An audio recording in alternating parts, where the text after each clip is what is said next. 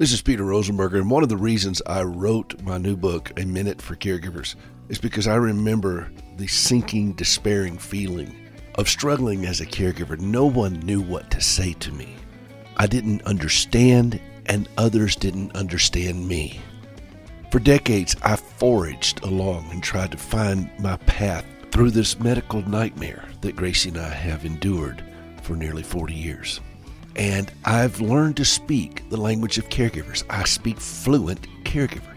No pastor, no counselor, no medical provider, no friend should ever throw their hands up and say, I don't know what to say to that caregiver. Because I do. Give them a copy. of This book is called A Minute for Caregivers When Every Day Feels Like Monday. They're easy to read, one minute chapters that speak directly to the heart of a caregiver, and you can get them wherever books are sold. A Minute for Caregivers When Every Day feels like Monday. Friends don't let friends caregive alone. I'm Peter Rosenberger, and this is your Caregiver Minute. While boundaries remain critical to healthy relationships, they sometimes develop on faulty information or impaired thinking. Caregivers inevitably collide with such boundaries while caring for loved ones. Now, these flawed boundaries may look like resisting rehab for injuries or resisting rehab for alcoholism or addiction issues, refusing medications, respecting others' times, or a whole host of other issues that result in flawed boundaries. Confronting those disputes requires wisdom from caregivers, particularly when a loved one is, is dug in behind years of stubbornness. Sometimes all that's needed is to clearly explain consequences of behaviors. But when confronting someone with addiction or impairment issues, for example, all many caregivers can do is provide buffers to, to minimize the damage while remaining at safe distances as circumstances deteriorate. In other cases, a caregiver must often bite his or her tongue and learn to like the taste of blood as a loved one experiences the outcome of stubbornness. Trying to force a solution against the will or boundaries of another usually ends in conflict and failure.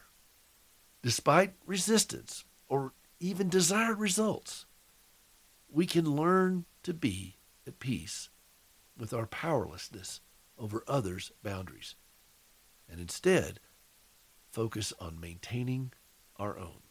This has been your Caregiver Minute with Peter Rosenberger.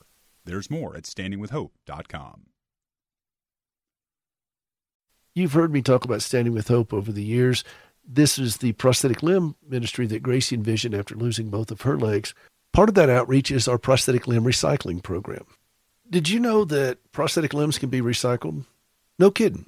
There is a correctional facility in Arizona that helps us recycle prosthetic limbs. And this facility is run by a group out of Nashville called CoreCivic. And we met them over 11 years ago.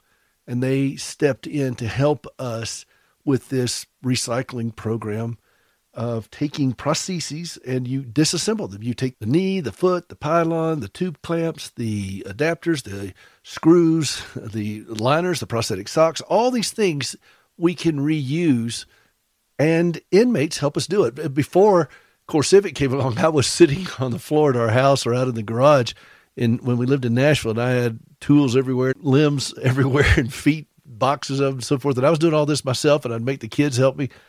And it got to be too much for me. And so I was very grateful that CoreCivic stepped up and said, look, we are always looking for faith based programs that are interesting and that give inmates a sense of satisfaction. And we'd love to be a part of this. And that's what they're doing.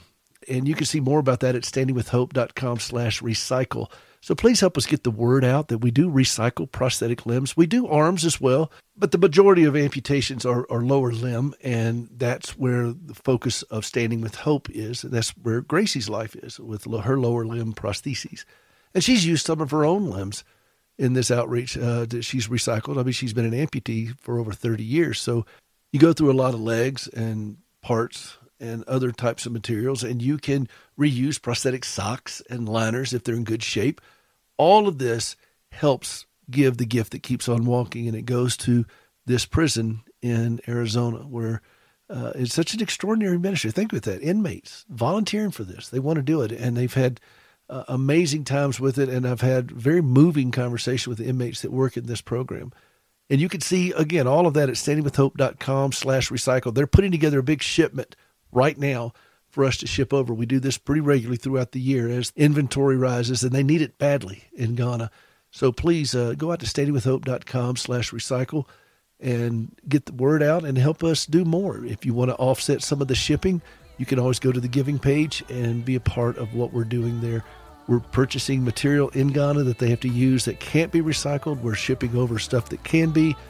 And we're doing all of this to lift others up and to point them to Christ. And that's the whole purpose of everything that we do. And that is why Gracie and I continue to be standing with hope. Standingwithhope.com. Take my hand.